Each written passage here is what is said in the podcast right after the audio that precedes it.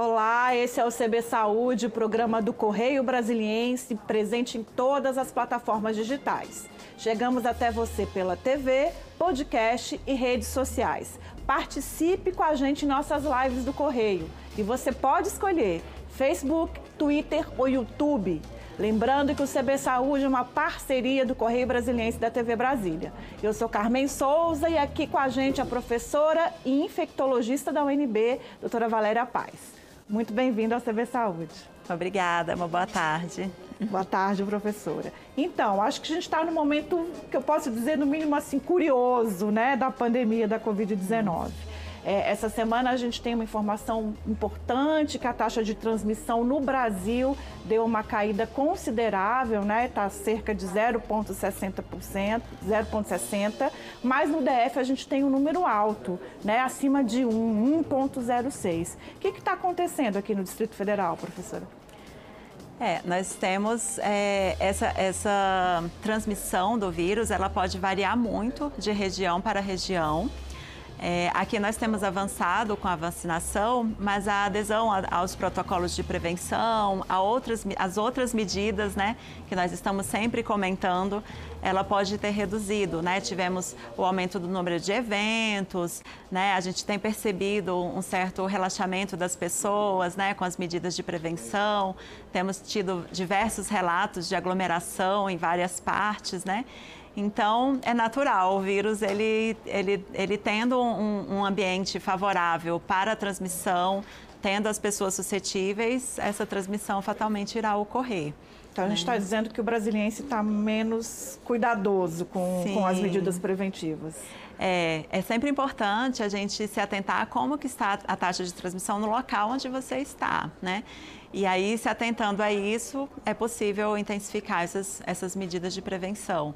Né? Tem muitos trabalhos voltando a atividades presenciais, temos velhos problemas ainda não resolvidos, né? como os problemas do transporte público. Né? E as pessoas, acho que à medida que estão sendo vacinadas, elas têm uma tendência maior a se sentirem seguras né? e, e frequentarem, se encontrarem mais, digamos assim. E aí a gente sabe que a vacina protege contra as formas graves da doença, mas ainda não protege totalmente contra a infecção. Então, acredito que estejamos aí neste momento. A senhora falou um pouco de retomada de atividades e aí é uma realidade aí tanto do DF quanto do Brasil inteiro, né? Digo isso porque, por exemplo, o Rio de Janeiro, se eu não me engano, hoje começa a vender ingresso para o Carnaval. As pessoas estão falando de festa de fim de ano, festa de Réveillon é um momento para começar a pensar em eventos com esse tamanho, com essa proporção? É, eu diria que a gente pensar em eventos com grandes aglomerações ainda seria bastante temerário, né? É, a gente não, até porque tem um longo período até lá, né? A gente viu que é, agora com a pandemia, num prazo de dois meses, a situação epidemiológica pode se alterar muito.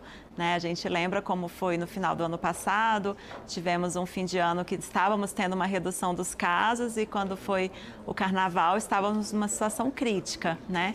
Então, eu diria que é muito difícil fazer previsões é, para o Réveillon e até para o Carnaval também.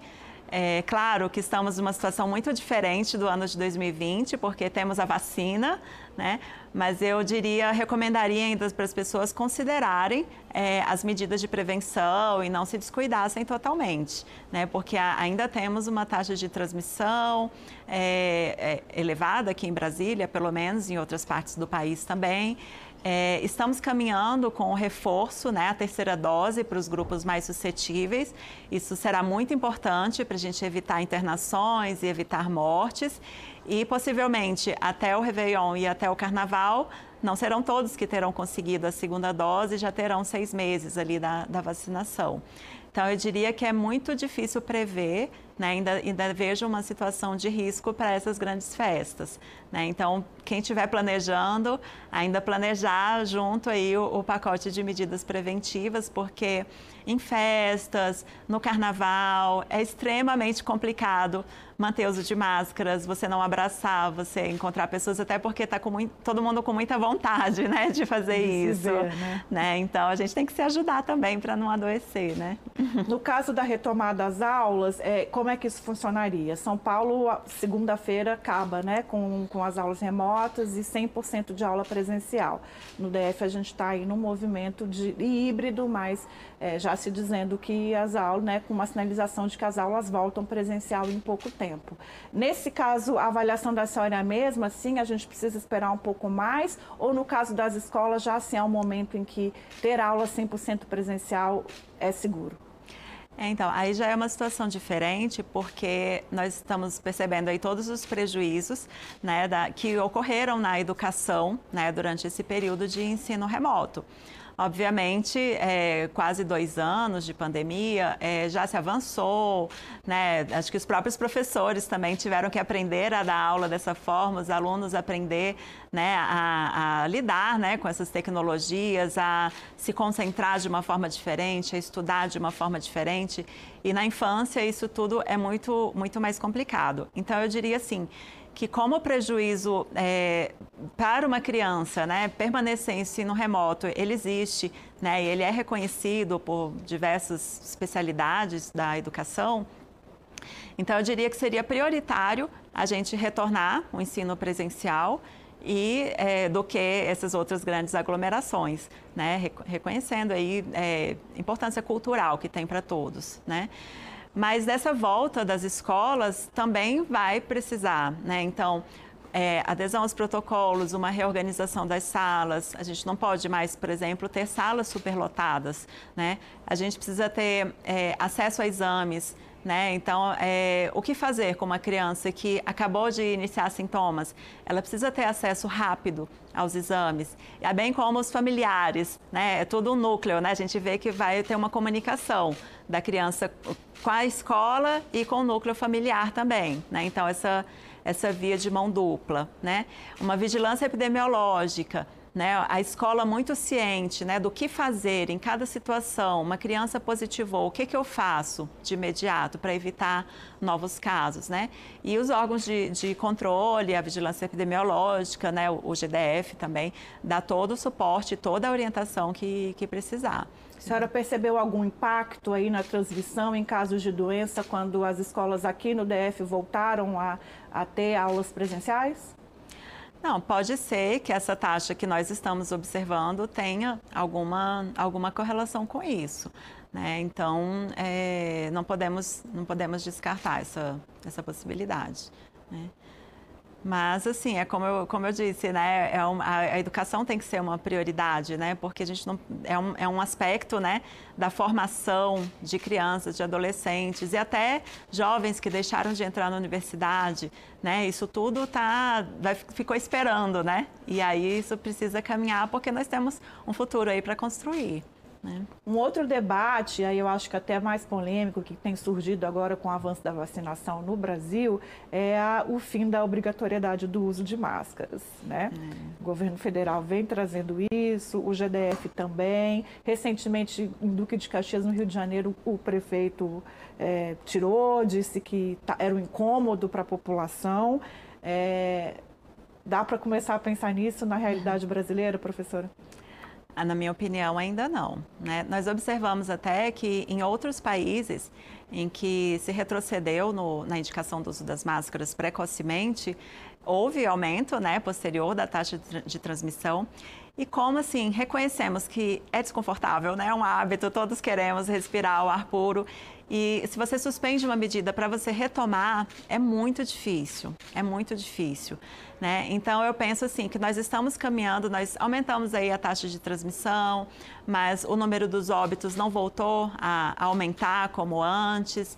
Né? Então, é, de alguma forma, é, a máscara está é, exercendo um papel bastante importante e mesmo agora, em que já é obrigatório de máscaras, nós já temos muitas resistências, já temos pessoas que não utilizam, temos pessoas que deixam o nariz para fora, né, que tira para falar no telefone, né? Então, eu acredito que não seria estratégico retroceder nisso agora, porque isso sim eu acredito que poderia aumentar bastante, a, a, de forma mais abrupta ainda, a taxa de transmissão. A senhora citou aí a queda no número de mortos e de óbitos é expressiva, inclusive um movimento que em Brasília começa a ficar é, é, né, um pouco mais evidente nas últimas semanas, a gente pode atribuir isso sim ao aumento da vacinação da população? Sim, nós temos observado nos hospitais, a grande maioria dos internados são de pessoas não vacinadas. Né? Então, essa redução dos óbitos com certeza tem uma correlação com isso. É, é, preciso deixar claro ainda que a vacina ela protege contra as formas graves, mas, por exemplo, nós agora que estamos evoluindo com o reforço vacinal para os idosos e para os imunossuprimidos, mas esses grupos populacionais, mesmo com a vacinação completa, precisam ter essa atenção, né, às medidas de proteção. Né? Então, vi casos, por exemplo, de pessoas vacinadas que chegaram a se internar, mas talvez apresentaram um quadro menos grave do que apresentariam se não tivessem vacinados. Ou, às vezes, as comorbidades, os fatores de risco, eles se somam. Então, mesmo vacinado, a pessoa chega a, a, ter, a precisar de uma internação, ter uma forma mais grave.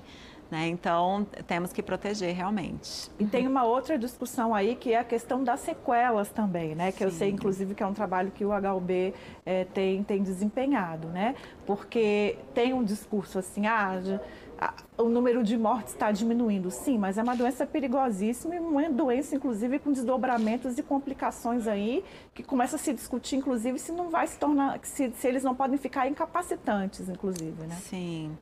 Mesmo para as formas leves da doença, já há descrição de sintomas do pós-Covid é, prolongados, um ano, dois anos, né? Tempo, tempos mais prolongados. Agora, pouco se comenta sobre esse paciente que ficou na UTI muito grave e que muitas vezes ficou muito debilitado e que requer um período muito longo de recuperação. Então, muitas vezes fica com uma traqueostomia, fica dependente de hemodiálise, evolui com úlceras por pressão, né? Então, é, demora, essa reabilitação ela é muito prolongada né? E aí é um paciente que não foi contabilizado no óbito, mas é um paciente que teve uma mudança exponencial na sua, na sua qualidade de vida e que ele precisa ser cuidado e que ele vai requerer do sistema de saúde um cuidado especializado também. E às vezes muito tempo no hospital e depois recorrendo ao sistema com muita regularidade. Né? Sim, com necessidade de atendimento multiprofissional, de atendimento de fisioterapia, suporte social, psicológico também também. A gente vê em alguns pacientes, eles ficam realmente traumatizados, né, com, com uma internação como essa, né. É, é, eu já vi relatos de pacientes, né, falou, eu estava na UTI, o paciente de um lado morreu, do outro lado morreu, eu pensei, eu sou o próximo, né? E isso marca a vida daquele paciente, né? E que bom que ele sobreviveu, mas ele precisa ser tratado, precisa ser cuidado. Corou da Covid, mas tem outras coisas, né? Então, mais uma vez, né, como está o nosso sistema de saúde? Nosso sistema de saúde está preparado para isso, para receber essas pessoas, para dar o melhor cuidado, para acolher, para ter redes de encaminhamento para especialistas quando necessário, né? Isso tudo tem que ser já, já deveria estar sendo realizado, né? Não estamos, né? Infelizmente. É, nesse sentido também, aí eu acho que entra uma outra discussão que é, é pensar a vacinação e a importância da vacinação é ligada a questões aí mais políticas e de educação. Por que digo isso? Porque é, é, há uma sensação, a Fiocruz divulgou recentemente o um levantamento mostrando que 11% das pessoas não completaram a, a, o, o, ciclo, né, o, a vacina, né? Em que medida é, é, a gente, o que a gente tem que ser, ter que ser feito para trazer essas pessoas para completar, né, uhum. essa sua proteção e pensar nesse enfrentamento da Covid de uma forma um pouco mais coletiva? É, o ideal seria que o nosso sistema de saúde conseguisse é, convidar esse indivíduo para conversar, descobrir o que, que aconteceu. Então, eu percebo vários casos de pessoas que tiveram efeitos colaterais na primeira dose e ficam com medo de tomar a segunda, né? Então, já reforço aqui, né, que é, a segunda dose costuma ser mais tranquila, costuma ter menos efeitos colaterais, né? E, a, e o benefício da proteção é um benefício muito grande. Então, eu posso indicar também para essas pessoas para que procurem aconselhamento, né? Então, às vezes o, a pessoa teve algum efeito colateral e por conta própria ela vai pesquisar, ela acha que não tem indicação ou fica com medo, né? Então, procure alguém que possa orientar, que tenha o conhecimento né, adequado para avaliar e chegar a uma conclusão. Né? Há casos que são difíceis que você vai precisar consultar né, o, os órgãos de controle, pedir alguma autorização especial e todas as reações adversas elas precisam ser também notificadas para a segurança de todos. Né? E, e por isso que a gente tem já um sistema de, né, de notificação desses eventos, a gente precisa colocar tudo lá. Então, eu posso indicar para essas pessoas que elas não fiquem com dúvida sozinha em casa, achando que já tem um pouquinho de anticorpos, né? Para a variante Delta, já vimos, que é a que está circulando predominantemente em todo o país, nós já vimos que a segunda dose ela é fundamental. Né? Então, preciso que o indivíduo procure ajuda e que o sistema de saúde também, se ele tivesse essa capacidade de buscar esses indivíduos, seria o ideal. É, e oriente também, né? E aí, uhum. nesse sentido, eu acho que entra aí uma declaração polêmica do presidente da República dizendo que ele não vai tomar vacina porque o IgG dele está muito bom. É. É, a minha primeira pergunta é o que, que isso representa? O que, que é exatamente o IgG e se isso pode ser considerado como uma medida protetiva contra o coronavírus? É, não, ainda não existe essa, essa clareza, né? E, aliás, por sinal, agora que a maioria de nós já está vacinado, né?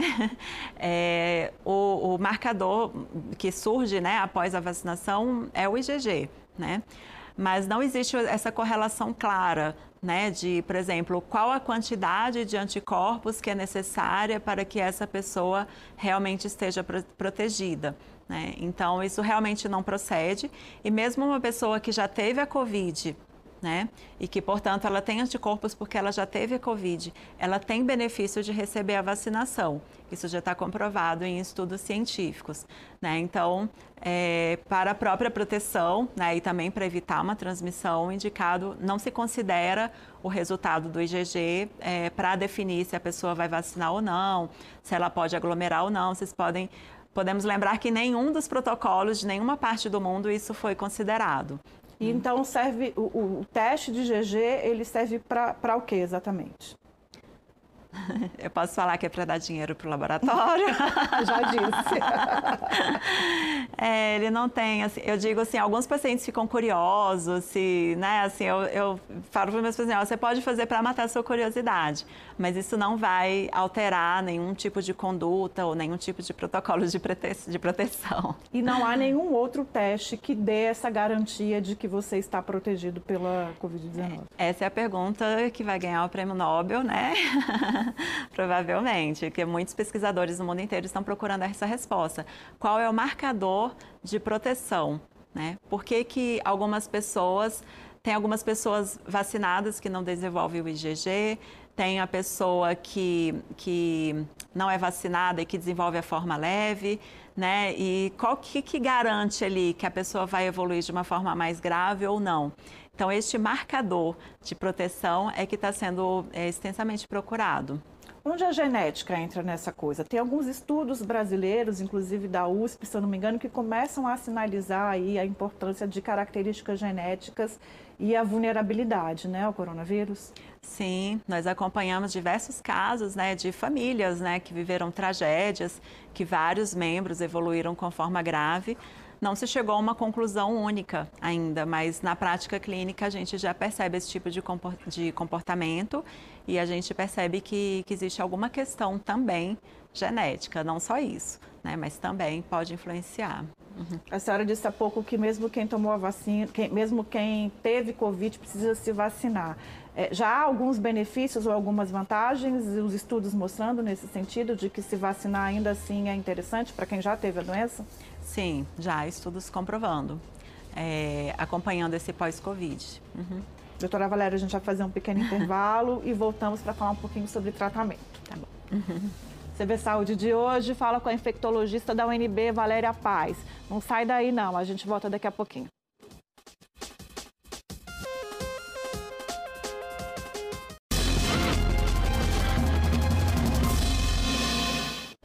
A gente volta com o segundo bloco do CB Saúde, que hoje recebe a infectologista e professora da UNB, Valéria Paz. Professora, vamos falar um pouco de tratamento, uhum. né? Nos últimos dias a gente está tendo, inclusive, notícias animadoras, né? A MSD tem falado aí do antiviral que reduz em 50% as taxas de internação e de morte. E há uma possibilidade disso comece, de, é, comece a ser usado aqui no Brasil também. Obviamente que eles pediram primeiro uma autorização ali para o FDA. É, o que, que isso representa? Um comprimido no tratamento e no combate à Covid-19? É, isso representa uma esperança, né? É, nós já realizamos o tratamento com suporte aos sintomas clínicos, é, principalmente dos pacientes com critério de internação, com as formas clínicas mais graves. Nós já temos indicação de uso de corticoide, né, para esses pacientes com as formas mais graves. Então, por favor, não usem corticoide por conta própria em casa. O corticoide na primeira semana de, de doença, ela pode agravar o quadro, né? Nós utilizamos também o oxigênio, todo o suporte antibiótico quando necessário. E temos, tivemos aí algumas novidades ao longo do ano de 2021, como é, o Remdesivir, que é um antiviral venoso, é, ele ainda tem um custo muito alto e pelo fato de ser administrado por via endovenosa, ele é indicado por casos restritos. Né? O benefício dele ainda é questionado por muitos especialistas. Né? Ele tem, foi demonstrado principalmente a redução do tempo de internação, mas não necessariamente redução de letalidade. E estes são e o tocilizumab, os imunobiológicos, né, são outros que também são indicados em situações muito é, específicas, porque são drogas imunossupressores, então, imunossupressoras, então às vezes eu melhoro de uma coisa e pioro de outra, então isso realmente tem que ser avaliado bastante detalhadamente. Então esse é o arsenal que nós temos hoje nos Autorizados hospitais. Pelo Autorizado, Visa, né? Diferente já, desse da MDS. Né? É, esse que já está sendo aplicado nos hospitais. Aí nós temos, é, para chegar, né, os anticorpos monoclonais, né, que é semelhante ao plasma de convalescentes, que são, é como se fosse um anticorpo pronto. Né? Então, ele demonstrou é, alguma eficácia, mas ainda são bem caros e eles têm que ser administrados bem no começo da doença e, e, e são venosos. Né? Então, temos essa dificuldade ainda para uso dessa, dessa medicação.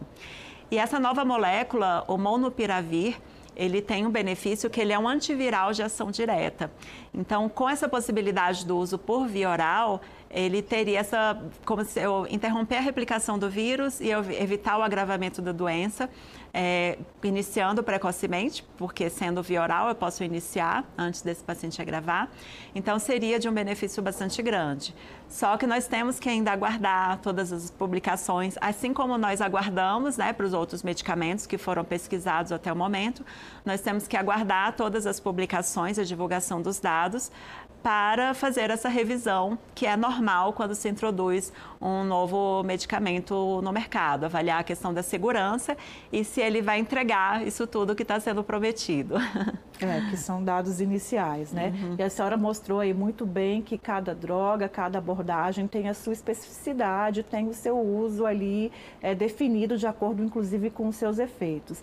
Daí, inclusive, a importância de não se automedicar tanto contra a Covid quanto qualquer outro tipo de doença. Né? Sim, com certeza, porque cada paciente ele é diferente do outro, então pode ocorrer alguma especificidade né, que o paciente não tem conhecimento, mas que, mas que aquele profissional vai identificar.